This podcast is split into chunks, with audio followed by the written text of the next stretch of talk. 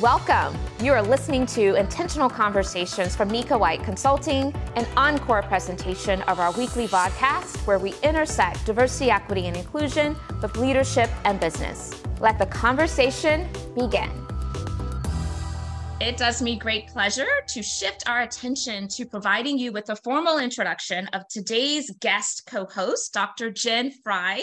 And I know it's going to be a wonderful conversation. And so I look forward to jumping right in. But before I do so, I always like to make sure that I can provide information for this audience regarding our guest co host credentials, how they show up to this space, um, their accolades, because there's a lot of good things that are happening that I want you to know about. So let me do that now, and then I'll welcome Jen Fry to come and to greet this audience in her own way.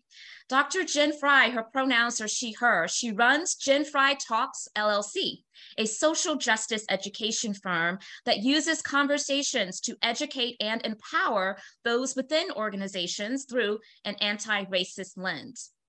Jen teaches and speaks on issues of race, inclusion, intersectionality, diversity, and equity. She's an expert facilitator and works with small and large groups, departments, teams, K 12 schools, affinity groups, identity mm-hmm. groups, and so much more. She uses an anti racist lens to advise on best practices to help her clients create equitable searches, hiring, onboarding practices, retaining and supporting students, staff, and coaches, as well as community building. Jen is also a veteran coach with over 15 years of experience at the collegiate level Jen earned her PhD in geography from Michigan State University. Go green, her words, not mine, but yes, for today, go green, Jen. And um, I can't wait for us to learn more about um, her, her work in this space of geography. She has a really important niche and an angle that I, I think is going to um, create for a really interesting conversation. So, podcast community, in your own way, please take to the chat and welcome our guest co host, Dr. Jen Fry, in your own way. Let her know that we've been expecting her that we're excited to be in conversation with her. I'm going to add her as the spotlight. Jen, thanks for being here. I think I prepared you in saying that after we read your bio, we certainly are going to want to give you a chance to share a little bit more with us about yourself. And here's where we're looking for what do we not know about you that we could not know just from reading your bio? What are some of those other intersecting identities or interesting facts about Jen that helps to shape how in which you show up to this work? Uh, friends, I appreciate you here. I see some people in the chat saying Friday. I actually have Friday shirts, and I'm embarrassed that I forgot. It literally is a, a, a thing of fries and it says Friday. So I am so appalled at forgetting I, my one chance to show up with my shirt, and I forgot. I am mad at myself now. I'm like, oh, funny. I should have had it. Um, friends, I'm excited to be here with you. Let me just kind of give a brief um, descriptor of wh- who I am. So I'm a Black female I have an afro that has some nice blonde streaks in it. I'm wearing a green shirt um, with a razzle dazzle colored fist. Behind me, um, I have a, I'd say like a nice dusty blue wall with some really cool African art behind me um, and uh, some foliage. And I say the foliage because one of my best friends is an interior designer. And so she decorated my back. So it's, it's, I did not do this. Do not be in the chat asking me if I did this. I did none of this. She did it all. And she says, I always should have a tree in the corner to soften corners. That is the rule you want. So I have this foliage back here that I move out of the window whenever I'm not doing any type of podcast or anything. So, so just know that trees soften corners. Do you have any question about that? Um, to give you just a little bit, I guess, a brief insight of who I am is I'm a person who was raised in Arizona. I was formerly undocumented. So I came from Canada um, I was a person that had really easy citizenship. And so that's kind of part of my story. Literally back in the 80s, the one good thing that Ronald Reagan did is he had this amnesty law and he said, if you have lived in the country for this long and have this, this, and this, you get an immediate path to citizenship. Immediate. So my path to citizenship probably took like six months. Um, and it was maybe like it was like three or four hundred dollars. And I got my green card. And the funny part about it is that the only reason I became a citizen uh, was because it was cheaper to become a citizen than keep a green card. And I did that like in 2007, 2008. And I was like, you know what? I might as well just become a citizen. Ugh. And you have to go and take the test and all that. And so I kept missing the test. And it came to be a point where they're like, if you don't take this test, you will not be able to become a citizen. So I was like, fine, I'll do it. and so that was literally my path to becoming a U.S. citizen was something that easy and and something I, I didn't pay attention to. And I really hold that opportunity really near and dear to my heart because it, it was so easy for me. And I understand that other people don't get to have that opportunity. And my, I grew up, like I said, five minutes from the Mexican border in Arizona. I was a three sport athlete. I was someone that um, my mom didn't, she didn't graduate high school. She worked at the library for 14, 15 years. So I'm a huge bookworm. Um, and I never thought of like college as being, oh, Lynn, you know it, go white. Yes, Lynn, I appreciate you, Sam. you already know, go green, go white. Um, so I, I never really thought about college as an opportunity. I didn't even know it existed in a way to educate. And the reason I was able to go to college was that uh, my club volleyball coach, I played three sports in, in high school, she was like, hey, do you want to come play at the junior college I coach at? And I was like, okay, sure. I really didn't have an understanding of what that meant graduated and then went and moved to a four-year school in Alabama. And that's where I kind of found my love of coaching. And from mm-hmm. that point, people were like, well, you can go and get a master's and coach. I didn't even know what a master's was. Like I had no idea. So I, I'm at 23 and I have a master's. I don't even know what that means. And I coached for about 15 years and I decided at, um, I coached all over the, the US. I coached in the, if you know sports, the, I coached in the Pac 12 at uh, Washington State. I coached in the Big Ten at Illinois when we played for a national championship in 2011. Right there is our runner-up trophy. If you can see right in the little corner right there. Um, go Cougs, Jeff, right there is my little trophy, which I'm still bitter we lost to UCLA. So if you are from on this call and you have a UCLA degree, just know I don't like you. And I'm very open about my disgust because you beat me 11 years ago and I, I still am bitter.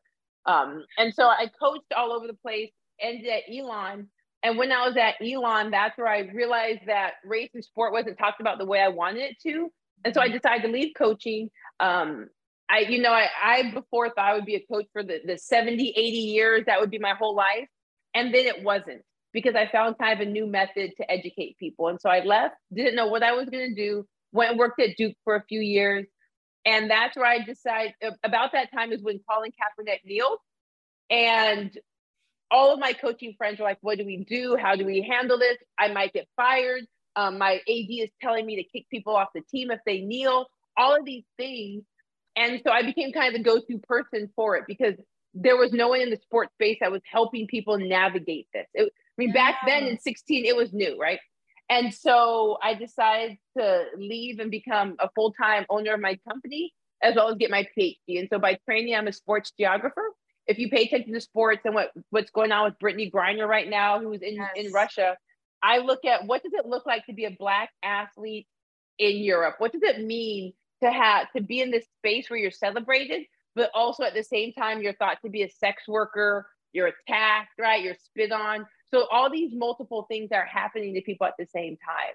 And so kind of that really interacts with my company because I really center what does it mean to be someone that's marginalized? And to have to navigate the world.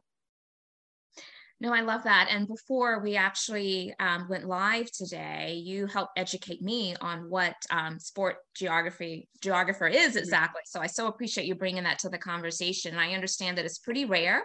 Um, there's only maybe a handful, if that, um, of individuals that have that um, specificity in terms of their discipline and um, and so I, I, heard you describe it as you really do look at place and space and the mm-hmm. impact for um, black athletes you know or mm-hmm. minority mm-hmm. athletes and so um, I, I think that's really unique and I wanted just to amplify that for this community. So uh, you've told us about your background and how it led you to your career in social justice education, focusing on sports. I want to just get your thoughts now about the role that coaching staffs um, should play in really helping to bring a lens of DEI um, into the mindsets of, of college athletes? Is that important? And if it is, why it's important? And how can the coaching staff do that in an effective way? That's a good question, Doc. And I think the biggest thing is, is that if you're a coach of K through 12, if you're coaching Pee Wee, if you're coaching 10, 11, 12 year olds, if you're coaching college athletes, if you're coaching professional athletes, helping people be culturally competent is about helping create great humans. Like literally, when you're a coach, part of it is to help create great humans. Part of it is helping people bump their nose and learn about themselves, learn about other people, learn how to interact, learn how to be in a team. And so that doing DEI work is literally a part of helping people develop themselves. Mm-hmm. And I mm. think it's left out because coaches are like, well, this is only my job is the X and O's and the recruiting. But this is also your job is to help create great humans because being on a team, there's nothing like it in sport. Literally, it does not matter if you hate that person, you have to work with them for a common goal. It can be your biggest nemesis. You better, it better not show on that court. I know that. You better be the best of friends when it comes to that court. When you step off, y'all can go and sword fight. I don't care. But you have to learn how to work together with people for a common goal. Because if you don't do your part, the whole team will, will be destroyed. Yeah. And so learning how to be culturally competent is about helping people learn about themselves to be great humans and great um, people that add to communities. And a part of it that's tough though for coaches is that means that they have to turn the lens on themselves. Yeah. Because, you know, if I'm helping you become great, I have to learn what's holding me back from being great. I have to learn about how am I handling my biases? How am I handling different ethnicities, races, language, accents? Like, how am I managing that? Because the one thing that we always hear is like, well, I treat all my athletes the same. And I'm like, baby, you even treat your own kids the same. What you mean? I know favorite kid. If you have more than one kid, you have a favorite kid. Period. right? I, the sixth of six kids. Jen Fry is the favorite kid of Carol Fry if I called my see, Mauricio, you favorite. If I called my sister and be like, who's the favorite of moms? She'd be absolutely you. Like I am Carol Fry's favorite, favorite kids. So when people try and tell me I treat my athletes the same, but you don't even treat the kids that are yours the same, there's a disconnect. Because what people don't want to realize, it's not about treating people the same, it's about treating them fairly. Yeah. And fairly across the board is different. If I have an athlete that is a foster athlete a foster kid, I'm going to treat that athlete differently than someone that comes from a two parent household because mm-hmm. there's going to be different needs that they need. And so I think the thing is that's really tough, and why at, why coaches stay away from doing DEI work is because they have to turn the lens on themselves and they have yeah. to say, how was I raised? What language did my, my parents use around, around me? What things did they subconsciously do that created the form of my biases? Maybe it was seeing someone in a wheelchair and my parents were like, oh my gosh, we don't talk to them. Something has to be wrong with them. So now you creating kids that if they see someone in a wheelchair, that's bad, that's negative. Mm-hmm. Or if they're now in a wheelchair, it's bad. And so coaches have to turn that lens and say, what do I need to, to work on in myself? That because they're role models that will then help their athletes. And I think learning about this stuff is so critical because we're trying to create great humans.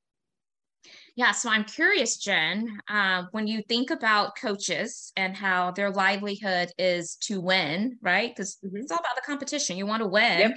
Um, now, I can see how there could be some internal turmoil that maybe they experience where they're thinking mm-hmm. about, mm-hmm. I want to always go to my trusted best, however best is defined for them. Mm-hmm. And and and thinking about that, sometimes I could imagine that it could work against the mindset of really trying to also provide opportunities for others. And we know that sports is a, a really big unifier, right? Mm-hmm. So, how do you normally guide and provide counsel to coaches when you are obviously very much set on this this space of fairness, the space of, of justice, knowing that sometimes um, the the competitive nature of a coach um, can, if you aren't careful, cloud judgment around how inclusive are we really being, how how acceptance are, are we really accepting are we really being to to all of our athletes. Well, I mean, I, I think that's a great question, and the reality of the situation is that different causes conflict. Like yeah. if if we are two different people and we want to go get something to eat, it's going to cause some conflict. Where are we going to eat? Does it have food places? Right? my partner loves seafood. I don't eat seafood. So that difference right there changes the dynamic of where we're going to eat at. And the issue is, is that people can't handle conflict. People mm-hmm. do not look at their relationship to conflict. They don't ask themselves, how do I handle when someone goes against what I think? How do I handle when I'm upset? And so because they don't like conflict, they then try and lessen, right, how conflict is going to occur. And so that means maybe I stay pretty homogeneous. Mm-hmm. That might mean the aspect of I might have one black or brown person. because then I can handle them because really what I'm going to do is try and force them to assimilate. But if I get more, now that's going to cause more conflict yeah. and I'm not prepared yeah. to handle it. And that's the reality of the situation is that we as coaches, and I put myself in that bucket because the reason that I do this work is to help young Jen, right? Like, what did you need back when you were a 27 year old head coach? And this type of stuff is saying conflict is fine. And it actually is going to build you to have a better team. But you have to understand your relationship to it and how you manage it. And people don't even think about that. They either think I'm in conflict or I'm not. They think I either avoid conflict or I'm like super aggressive versus, yeah. right? Like I will, I will die on the hill that assertive black women are always fired for being assertive. I will die on that hill because if you grow up and you're a conflict avoidant person, anything black women do feels like aggression. Yeah. Any type of advocating for ourselves feels like aggression because you, as maybe a white person, has been taught to never advocate for yourself, that you're supposed to be seen but not heard. And so you have this black woman who is loud and advocating for herself and that causes right tension right. you have a coach who now has these black athletes who advocate for themselves and they're they're not used to that because coaching is about a power structure mm-hmm. i have the power your scholarship your playing time you have to listen to me which is why we see these coaches who are so aggressive to athletes to go back to your point because we have to win so yeah. i know that my contract my house paying for my my kids schooling or my wife's car that's all in this contract Mm-hmm. And so mm-hmm. when the game is on the line, I haven't been taught to manage my emotions. I haven't been taught those type of things. So because of that, and I'm thinking the back of my head, if we lose this game, we're not going to go to playoffs. I'm not going to get a bonus. I might get fired. I'm going to be overtly more aggressive because we need to win. And yeah. I'm not going to have fairness or anything in mind. All I'm going to think of is I need to win. So I'm going to grab your jersey. I'm going to smack you in the head, whatever it is. And it's going to be, well, because I love you. And I always say, then we're attaching love to aggression to violence. Mm. As a coach, am I'm grabbing and shaking you? If I feel like I can do this stuff out of love, what am I then teaching you that you can do with your partner or your friends or your family? Yeah. And so we as coaches don't think about those type of things because we feel like we have to win. You know, the Big Ten just signed a billion dollar um, sports deal with Fox or with I think Fox um, Sports, Peacock, and NBC a billion dollars. The money is on the line. The contracts are on the line. So because of that, I have not been told or taught how to manage my emotions. So I'm going to do what I've always been, what I've seen and done. It's be aggressive. Uh, in men's volleyball at Sacred Heart, the men's coach smacked a player in the face during a timeout. Literally, players there smacked him in the face. We are not helping our coaches learn how to navigate conflict or aggression. And so all they know is what they've been taught, which is if we are in a spot that might have me get fired in the future, I am going to be aggressive because that's the only way I know how to manage my emotions. Yeah. And so that aspect of winning, like you asked, makes me stop wanting to recruit diversity. It makes me not want to have conflict because conflict might mean that I get fired if I have too much conflict that I'm not able to manage. It might mean that we're not winning. It might mean all of these things. And I have not been trained to manage myself, and my staff has not been trained to manage them. And we as a staff together have not been trained to manage those things. So, because of all of that, when this hits the fan and we're losing, I'm going zero to a thousand because that's all that I know. And then I'm role modeling that to my athletes that this is how you handle being in pressure, stressed, anxious, uncomfortable is pure aggression.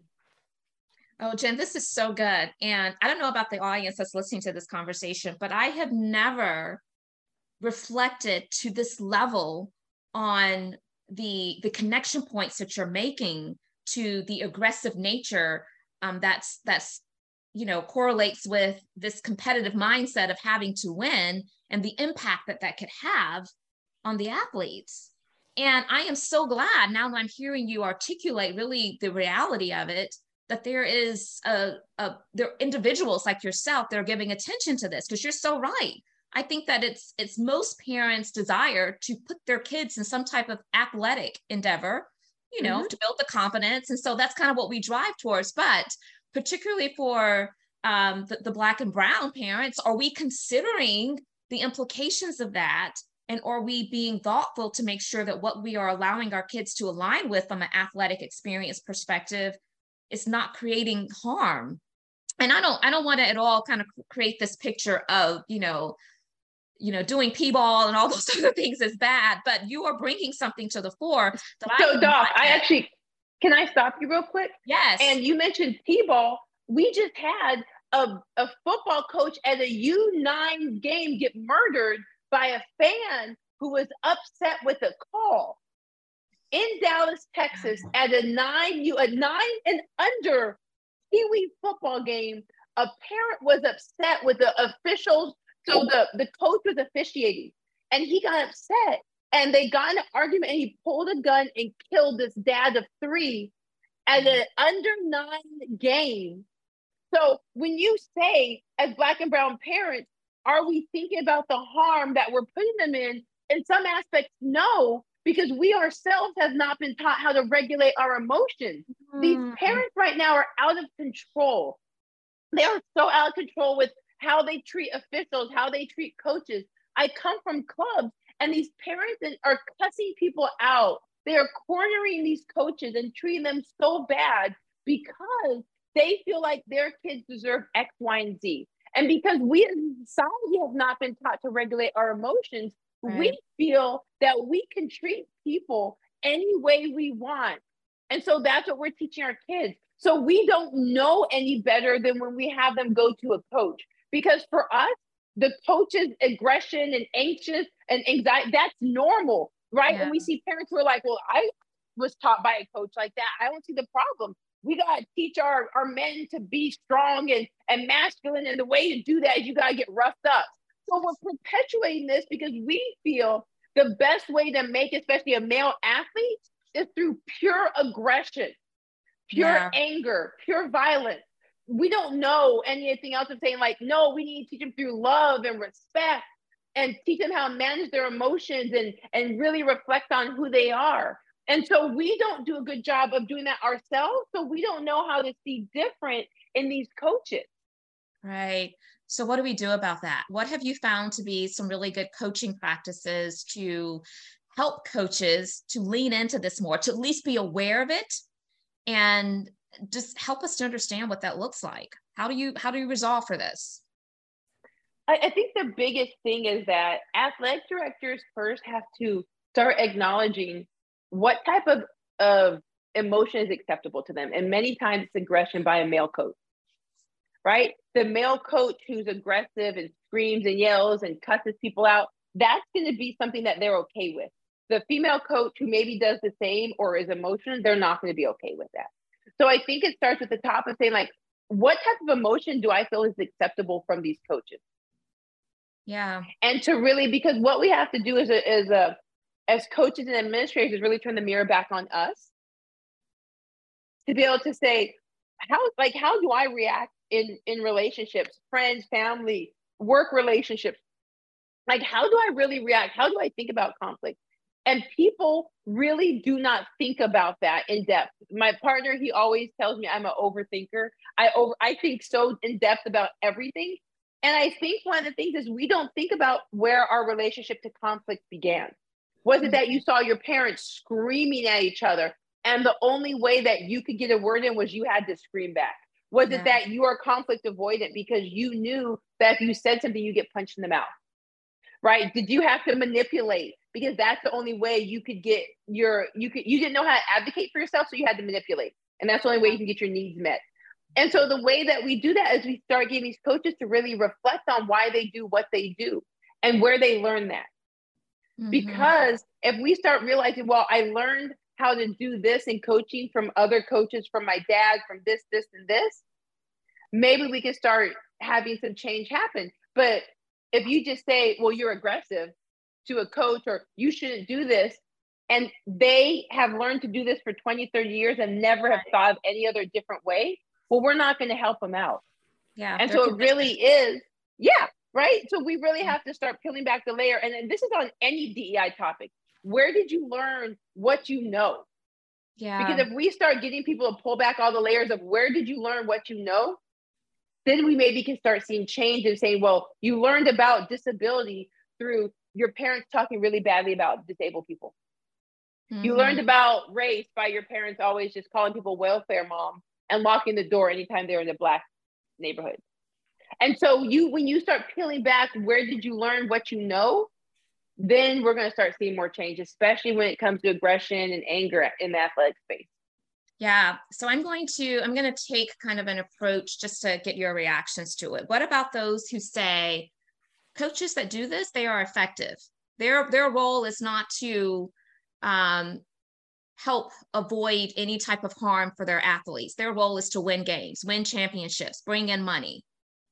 And um, so you're placing too much responsibility on the coaching staff. What do you say to that? Because I would imagine you, maybe that's some of the sentiments of those who are in those those positions who are not thinking along those lines. What do you say to that? So I say that when you tell someone's mom that you're taking care of their kid, this is a part of it. When you yeah. sit in someone's house and saying your son or daughter or child is coming 2,000 miles away, we are going to take care of them. This is a part of the taking care. The taking care doesn't only mean that they win games. The taking care is making sure that we are creating great humans, that when they leave my program in four years, that they've learned a lot of good skills that, that help them be a great human. And mm-hmm. understanding how they handle conflict is a part of that. Because if I'm only thinking of the sport and I'm doing whatever it takes to win, we're going to see athletes that are coming out that are going to jail, they're in abusive relationships. Mm-hmm. We're seeing female identified athletes who don't know how to advocate for themselves. So yeah. because they haven't been taught that, they put themselves in potentially harmful situations because yeah. they'll have coaches who are like, no, we're going to make sure to help you learn how to advocate for yourself in all aspects. And so that's a part, that's a part of the role as a coach is that when I'm telling, I'm sitting there telling a mom, we're taking care of your kid, a part of it is helping them learn and grow.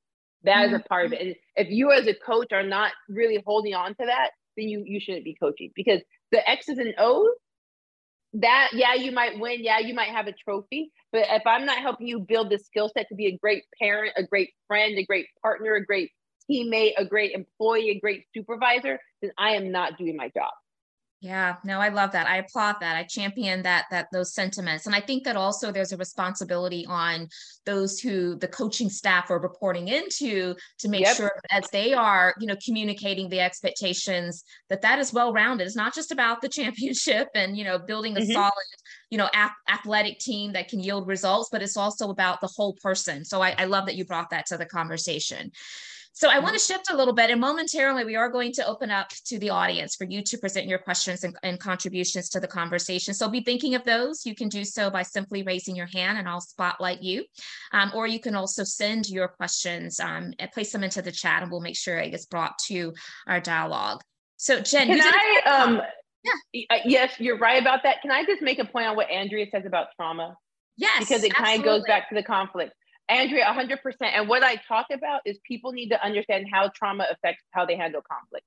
So let's because, do this, Jen. I want to read her statement because okay. for the podcast audience that's going to also oh, be yes, you're right. get the audio, I want them to have um, knowledge of what we're talking about. So one of our podcast guests shared into the chat, I think we also overlook trauma that folks have endured, layered trauma that is untreated and exacerbates. We are all coming out of a global pandemic where we were all traumatized. So true. If your lived experience includes other forms of trauma, what we lived through in quarantine is only compounded. So that's what you're addressing now, Jen. Go for it. Yeah. And 100%. I talk about your relationship to trauma as your relationship to conflict. Because how we, so there's a really good trauma um, informed certificate through Arizona Trauma Institute. It's phenomenal. It's like 70 bucks. It's great. And what they say is that there's no emotion isn't bad or good. Because many times we say like, oh, you you are mad, so that's a bad emotion. You're happy, that's good. And there is no bad or good emotion. Emotion is what it is, and it was it's there to protect you. So if you are a very aggressive person, that emotion, that method was there to protect you in the situation. And now it's about how do we reframe that so that we can start doing it a different way. But everyone coming out of COVID is traumatized like hell. And if you're not, you're lying to yourself. You, there's no way you could have been quarantined and maybe by yourself and not having any physical touch and scared of anyone that you're not coming out unscathed. It's impossible. And so, how you handle all that is so traumatic. And it people is. need to understand that your trauma also um, affects how you manage conflict. And it might be a traumatic response in how you handle conflict if I know that anytime I had to be really aggressive and cuss people out to protect myself, that's a traumatic response that I now use on others. So 100% trauma absolutely informs conflict. Yeah, well, it's you know the saying, "Hurt people hurt people." It doesn't give yep. them an excuse for hurting people, but it does give context. Context as to yep. they're probably operating from a place of their own trauma, and they're triggered mm-hmm. by whatever they're experiencing in the moment, and it comes out as now I'm inflicting mm-hmm. this hurt and this pain on someone else, and so yeah, absolutely. So we did place into the chat, Mauricio, you're so awesome. He placed into the chat Arizona, um, Arizona Trauma Institute certified clinical Thank trauma you. specialist. And so thanks, Mauricio. Okay, so I want to talk about this TED Talk. It discusses mm-hmm. the lack of diversity within um, coaching staff. So what impact mm-hmm. does that have on athletes? Representation matters. Representation matters, representation matters. And when you don't see yourself, yeah. you don't think you could do that. I was so lucky all of my head coaches for volleyball were women. That's unheard of, absolutely mm-hmm. unheard of. And my high school coach was a black woman. Mm-hmm. And her being a coach for me, being able to see myself really affects me. And it also is that you need someone who's had some of those same experiences to talk to about things. Because, so in my dissertation, I interviewed all former or current professional black female volleyball players. And one of them, you know, her parent, her, um, she was in Italy and her her son was really funny and was like, "Well, do you know if the person talking about me is black?" And she's like, "Well, I hope so." She's like, "Because I didn't do my hair." And he's like, "Well, are you sure?" And she's like, "Yeah, she better be." And it was this idea of I can take off, right? I, I can can take off, you know, this um, protective measure and be myself in this interview. It's not going to be played to anyone. I don't have to worry about my hair being done. I can just be myself. I can be my black self. And people don't understand what that means to be able to be X self without having to put protective layers on to make yourself easier to deal with right. in some ways because people don't know how to manage that.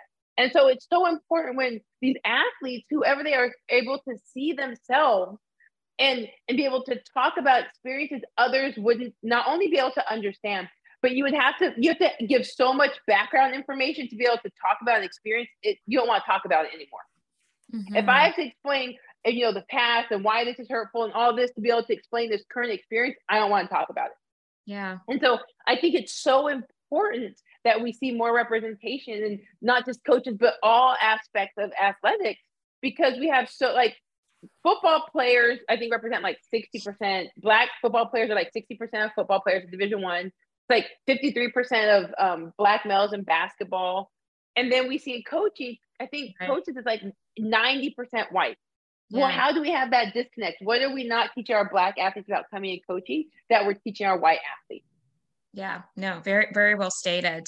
Um, so one more question, then again, I'm going to turn to the audience. So um, we talked a little bit ahead of um, prepping for today, and I know that part of your your belief system is that athletics is a really solid and perfect place to practice radical social justice education. Mm-hmm. So lean into that a little bit and tell us why that is something that you feel strongly about.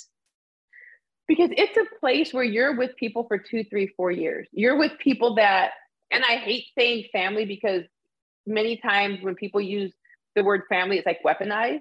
Yeah, right. Well, yeah. we're part of the family, so you should do this. Or you don't want to leave your family, right? But like you're part of this community for years where you get to know people in ways that you don't in a workspace. Meaning as an athlete, you're with people for 15, 20 hours a day. You're rooming with them, maybe on the road, you're rooming with them as a roommate, you're going home with them for holidays, you're getting to know their parents, their sisters, their brothers, their cousins. You're getting to know people in such different ways while playing for a common goal. And so it's a great place to help build, you know, yeah. this type of um, skill set into people because you're around people who are all doing the same thing at the same point. Mm-hmm. And so it's a perfect place to try these things out and help folks develop the skills because you're not going to have this type of community in anything else. Not in work, right? People are like, I work eight to five and I'm out of here.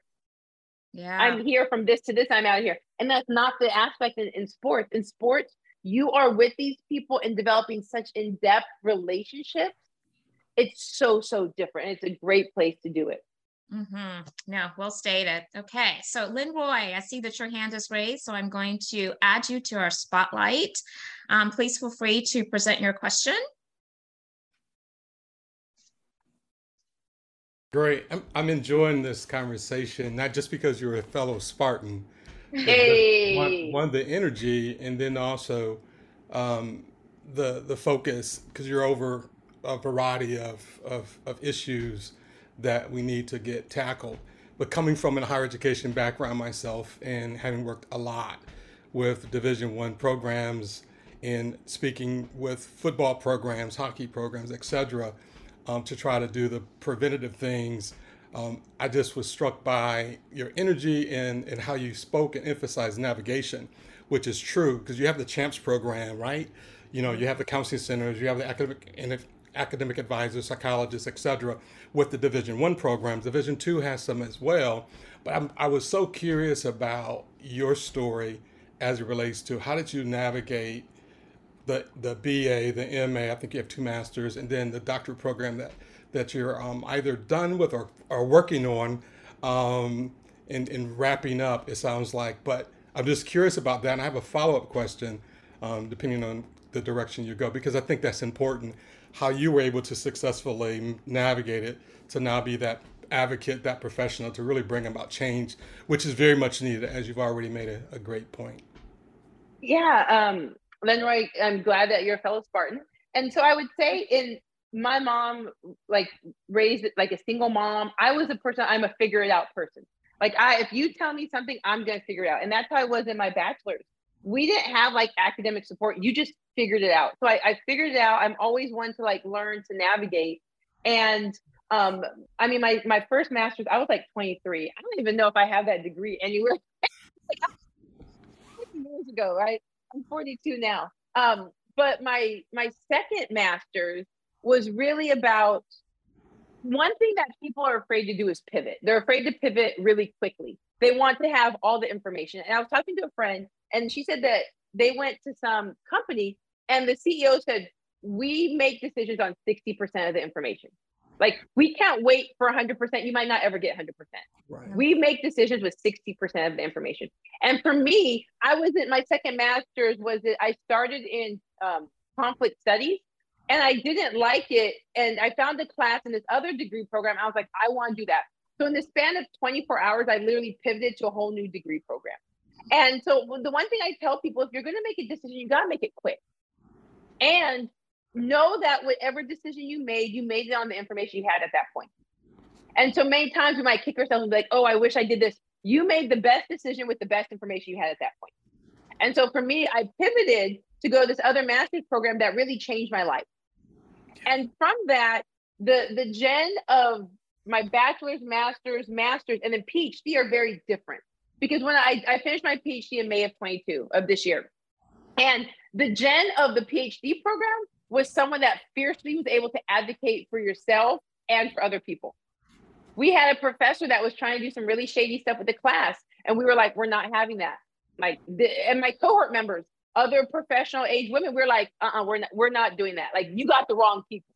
And so we're able to fiercely advocate because many times in PhD programs, PhD students are making eighteen, twenty thousand dollars a year. That they can't mess that up. I own my own company, so I'm like, I, what y'all gonna do to me? Like, I, I don't really care, but I'm not to allow people to treat me like X, Y, and Z. And so for me, the navigation at my PhD was to be able to fiercely advocate in ways other people might not be able to. But also, if they see someone doing this, they're like, okay, she's doing it. I can also advocate for myself as well. Okay, so I do have to do a follow up question because I wondered which what direction you would go in, and what I want to pull out now is who's your mentors, how important mentorship is, because most masters, definitely doctoral, you have mentors that are in the space that you're in, whether it's in the program, outside the program, and then even at the, the bachelor's level and the master's levels too. And just wanted to, to get you to, to share a little bit about that. The mentoring part is difficult because my degree, like I'm the only sport geographer in the world. so people in this program what I did was have a really good community around me of people who were like, "Hey, you're going to finish this program. Like you have no other option." You know, in my um in my acknowledgments, I literally say, "I finished this program out of spite because of two people."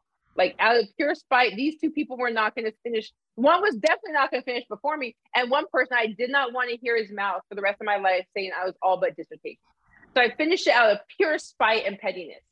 But I had a good community around me who, if I had a question or a need, they would uplift me and say, "Hey, here's who you talk to. Here's how you do this."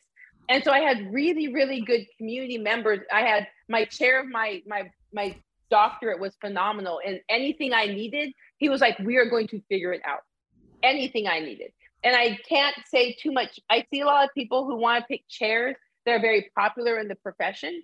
And I always say, pick a chair that will love you, that will protect you, that will be there for you. Because doing a PhD is really, really difficult.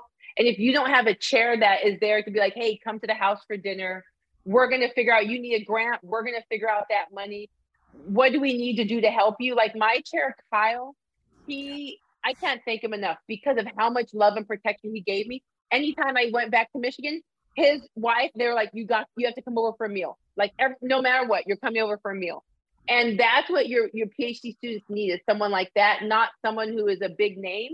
Because many times, if they're a big name, they have a lot going on. You need people who are going to really love and cherish you. At, that will be your chair or your committee. Yes, great. Thank spoken like a true Spartan. And congratulations yes. well. Thanks, lynn Roy. We appreciate your Thank questions. You. Okay, so while maybe a few others are thinking about questions or contributions you'd like to make, I want to um, shift and ask you about, you've mentioned this um, before, but I want to go back to it. What does the Brittney Griner case and verdict sentencing say about the treatment of Black women, in your opinion? Well, I, I first think it shows how vulnerable you are when you travel internationally. Yeah. Like I, I think that what we tend to see with a lot of people who are like, I, you know, I hate the US, I'm going overseas. You don't know how vulnerable you are. Brittney Griner was in jail for like a month before we knew, and she was a professional athlete over there right. making millions of dollars. What does that mean for us who go over there? We literally could disappear and no one would know. No one would know for however long. I mean, it might be, you know, I know my partner Daniel, he's always like, call me when you touch down, call, you know. So I feel like if I went a day, it would start to raise some red flags. But some folks, it might be a month because they don't usually talk to people that you can literally disappear. And so I think to me, it brings up the vulnerability that we have that you can literally disappear and it would be really difficult to find you. Mm-hmm. I think the next thing, the the problem, I think that the next thing is, is people are like, well, Brittney Griner had this thing of weed and she should know better. I'm like, she's been going to Russia for 10 years. This is not the first time. Right? There's a political aspect around it that made it different, but this this isn't uh, the first time it's happened. And so I, I think it it shows that when when black and brown people push up against what the US is doing, how people will say, well, you deserve that. Mm-hmm. That's what mm-hmm. you see. Well, Brittney said that right. the US wasn't good. So because of that, she gets what she deserves. It's like, that's what you think? Because yeah. what does James Baldwin say? I love this country so much that I get to then be the person to um what's the statement? How's it go? I love it so I can not talk badly, but I can say like things we need to change. I can't think of how the statement is. And that's what it is, is that people don't want to acknowledge that like two truths can be happening that you can love a yeah. country, but also demand that there needs to be change right. for better. And we see this conversation because Black and Brown people are saying we need to have more change it's the assumption that we hate it. Yep. Yeah. So that we can critic we can criticize her perpetually. Thank you, Bianca. And mm-hmm. people don't understand. Like you should be able to criticize something you love because you want it to be better. Absolutely. And so I hate that people are like, well, Brittney, she's getting what she deserves. She deserves to be in jail for 10 years for saying that she wants our country as a she's a black queer woman to be better for her. Like, what kind of is that? And so I think it shows how there's an expectation of assimilation in all aspects in order to be protected overseas. That mm-hmm. you have to never complain or criticize the US and then you are deserving of protection. And I right. think that's a very unfair truth. And so, but for me, the Brittney Griner, is just like no matter how much money you make, no matter the position of accolade you are, you could be in a Russian jail and never know when you're going to get out. Yeah. Yeah. True reality true reality. So no, no, thank you for weighing in on that. Um, so I'm going to go to the next question. Um, I don't see any other hands raised right now, but um, we've been talking so much about um, the work of, of anti-racism um, relevant to kind of the coaching world and athletics and the impact that it may have on them. But I want to also draw some parallels to um, the anti-racism work that you see in athletics broadly and how it could be applicable to all organizations because a lot of what you said i can see very much it applying to the workplace of um, all these different corporations. And so how do you how do you draw that parallel? And maybe this gives us a chance to learn a little bit deeper about the work that you do with organizations. Yeah so the way i look at this work is that it should not just be in a professional or athletic it should be throughout your whole life. Right, right? this should be something that encompasses every aspect of your life and that's where I think some people have the disconnect. They're like, oh, we're trying to do this in in the, our office and our in our department isn't doing this. I'm like, but what are you doing with your white kids? What yeah. are you doing with your able-bodied kids? If I go into your kids' library, do I see books with characters of all different races, ethnicities, um, ability? Do I see books with hijab? Do I like? Am I seeing that? Because you can't sit here and criticize your department, but you're not doing anything in your house. And so the work of anti racism really should go throughout your whole life. It should be that you're able to talk to your parents and say what you're saying is unacceptable. Mm-hmm. Because the reality of the situation is that if you're not going to tell the ones you love what they're doing is problematic, you ain't going to tell anyone else. Right. Oh, I mean, and that's the thing is that people have to understand that you should be able, if you're not holding people accountable in your in your circle, who are you going to hold accountable? And so this work really should bleed all throughout you. And so what I do is I like all of my stuff is very foundational. So if you listen to um, the work I do with NIH, the National Institute of Health, athletic departments, um, hair, like I've done stuff with like hair salons, curly hair products. It's all the same stuff, different analogies, but it's mm-hmm. all the same because my goal is that we have uniform language. And it's mm-hmm. not fair if I use different definitions depending on who I'm with. So everyone gets the same stuff. It's just different analogies, maybe different slides of data, but I try and keep it uniform so that if you are in um, my session and then your your partner's in my session for NIH, you all can talk about the same thing because you have the same information. Mm-hmm, mm-hmm. No, I love that. I love that. Okay, so we're getting close to the top of the hour, but there's also something else that you're working on that I think is really interesting, and I want to give you a chance to share that. And it is it is an app. And so, Jen, why don't you just kind of unpack this for us? What is this app intending to do? What was the inspiration for it? Oh my gosh, yes. So this is is my baby. Um, so I'm creating a group travel app. And the reason why I created this app was because if y'all manage group travel, you know it's brutal. Like it's the most brutal thing in the world people not sending their flight information, their hotels. Um, you don't know what's going on. It's usually one person responsible for all the documents. And so it's like, Jen, when does so and so fly in? When is this happening? And it's, it's too much. And the emphasis of this was because um, I had my PhD graduation. And so literally, I was having to not only think about when am I going to be walking, but also making sure everyone had their hotel room, everyone was flying in. Oh, I didn't know so and so was flying in with me. How do we get cars? And so the emphasis is literally portal, which is coordination plus people. It is meant to be the one place, it's the ecosystem for all your travel needs. You send in your flights, you send in your hotel documents, activities, every aspect, chat function, split pay, anything you can need is literally within this one ecosystem and it's meant to make it so it's more community based, not one person. So you can see when everyone flies in, you can see where everyone's staying, you can even see if they want their hotel room number toggled on and off. Every aspect is right there from professional, personal, wedding parties, bar mitzvahs, graduations, uh, professional movement, everything you can do in this one app. I love it. And one of the other things that I know you shared is that the app will have um, a feature where you can provide resources that may be of need to certain communities. Yeah. Um, so please share that as well. Yeah. One thing that we're doing is we're, you know, it has to be inclusive. And so what we're doing is we're partnering with other like disability groups because they have really good data on accessible hotels, accessible locations. Yeah. So we're partnering with them so that anyone can use this app if you're LGBT, if you have disabilities, any of that stuff. And so the whole purpose is, is that if you are going with your mom who's in a wheelchair, you are going to be able to know what hotel rooms are accessible for her. You're going to be able to know um, if you're a caretaker, kids. Like we're making sure we're we're um, partnering with people who do blogs on like the top ten most accessible cities. Like we're going to make sure all of that stuff is included so that you don't have to leave the app for any aspect of your travel. And Andrea asked um, if you're a solo travel. Yep. So it does both solo and group. So all of that is in one place because I also do a lot of solo travel. So it's all going to be there. Also, um, there are tiers for up for announcements. So literally, if your partner like mine wants to know when I land and when I depart, it will literally send a text message. Jen's flight just landed. Jen's flight is departing. Jen's flight was delayed. So all of that stuff will be in there. Love that. That sounds really interesting. And so you're in beta testing right now. Um, do you want to give us a little bit of insight as to when it will officially be available?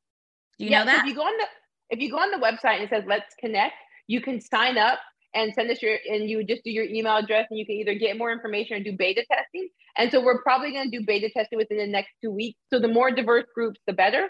And then we're hoping to go live before Thanksgiving because we know Thanksgiving travel, Christmas travel is going to be crazy, and we want to really help people um, with those kind of those type of events. I love it. Love it. Okay. So we have about three minutes left. I want to give this audience a final chance. If you have questions, feel free to raise your hand or unmute yourself. I would love to give Please. you the chance. I would love to give you that opportunity before we close out. I'm also checking please, please. to see if anything has come up here because I, you know, I have um, I have lots of questions that I certainly could um, could could gravitate to, but I want to be mindful of our time. Uh, Debbie, you want to know um, how you access the app? Go to the website; it's up there, and then once you get um, sign up, and when we need beta testing, we'll shoot you that information. Yep. And so we have placed into the chat the link to um, the app, portalapp.com. I like that name, by the way. Um, coordinating people. I love that. Okay, so we've talked about a lot today, Jen. I want to give you an opportunity to close this out with our final two moments. Is there anything that is on the horizon for you or that you're feeling a lot of energy around these days um, that you have not had an opportunity to share that you would like to? I want to give you that chance before we close out.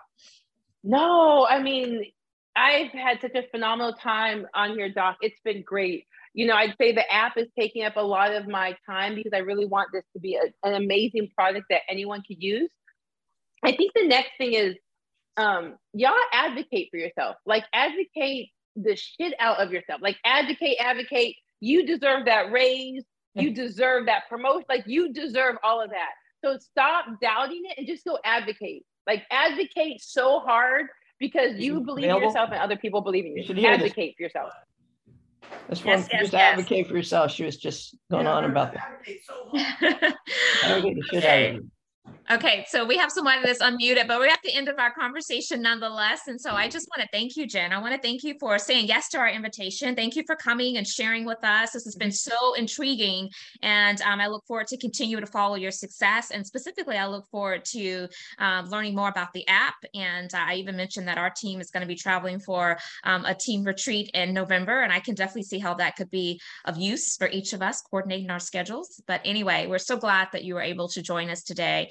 And um, thank you to all of you who have spent a part of your Friday with us. We're wishing you a beautiful, safe, and healthy weekend. And we look forward to seeing you back next week on Intentional Conversations podcast. Thanks, everyone. Bye, friends.